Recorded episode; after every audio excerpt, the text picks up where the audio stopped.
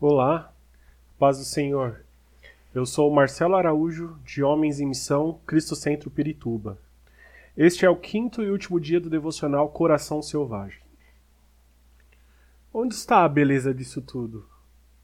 Na história da raça humana, Deus cria Adão, mas algo está faltando. Em Gênesis 2, do 20 ao 23, nos é dito: Ele deu nomes a todos os animais domésticos, todas as aves do céu e todos os animais selvagens. Mas ainda assim não havia ajudadora certa para ele. Então o Senhor Deus fez com que o homem caísse em sono profundo. Enquanto o homem dormia, o Senhor Deus tirou uma das costelas do homem e fechou a abertura. Então o Senhor Deus fez uma mulher da costela e a trouxe ao homem. Se fosse hoje, talvez Adão diria: Finalmente! Em forma de exclamação bem alegre. Antes estava só, e logo após acordar existia alguém compatível com o seu ser e propósito. Porém, me parece algumas vezes que nenhum de nós se recuperou dessa cirurgia. O que me parece é que estamos ainda em sono profundo. Será que temos consciência do porquê Deus fez a mulher e ainda mais a partir da nossa costela? Porque parece que somos assombrados por Eva. Ela é maravilhosa? Claro que sim, pois Deus a fez por meio da sua imagem e semelhança também, e ele apenas usou um pouco do barro que já estava pronto. Ela é um mistério? Com certeza. Ela é cativante? Sem dúvida. Agora imagine por que mencionei todas essas características da mulher. Quero provocar você, homem, a pensar sobre isso, porque talvez eu consiga lhe mostrar onde ou em qual etapa você deixou sua identidade, assim como Adão. Não estou aqui dizendo algo sobre machismo ou feminismo, pois o que está em questão neste momento é muito mais profundo. O que está em jogo é você, homem, e o que Deus espera de você, assim como esperava de Adão. Pense nisso baseado no porquê Deus fez a mulher.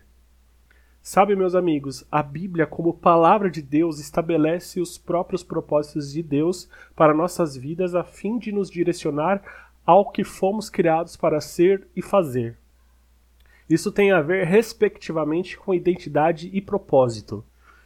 Quanto ao nosso ser, o apóstolo Paulo define muito bem um fundamento nesse sentido quando explica-nos sobre a ceia do Senhor em 1 Coríntios 11, 28 e 29. Examine-se cada um a si mesmo, e então coma do pão e beba do cálice, pois quem come e bebe sem discernir o corpo do Senhor, come e bebe para sua própria condenação.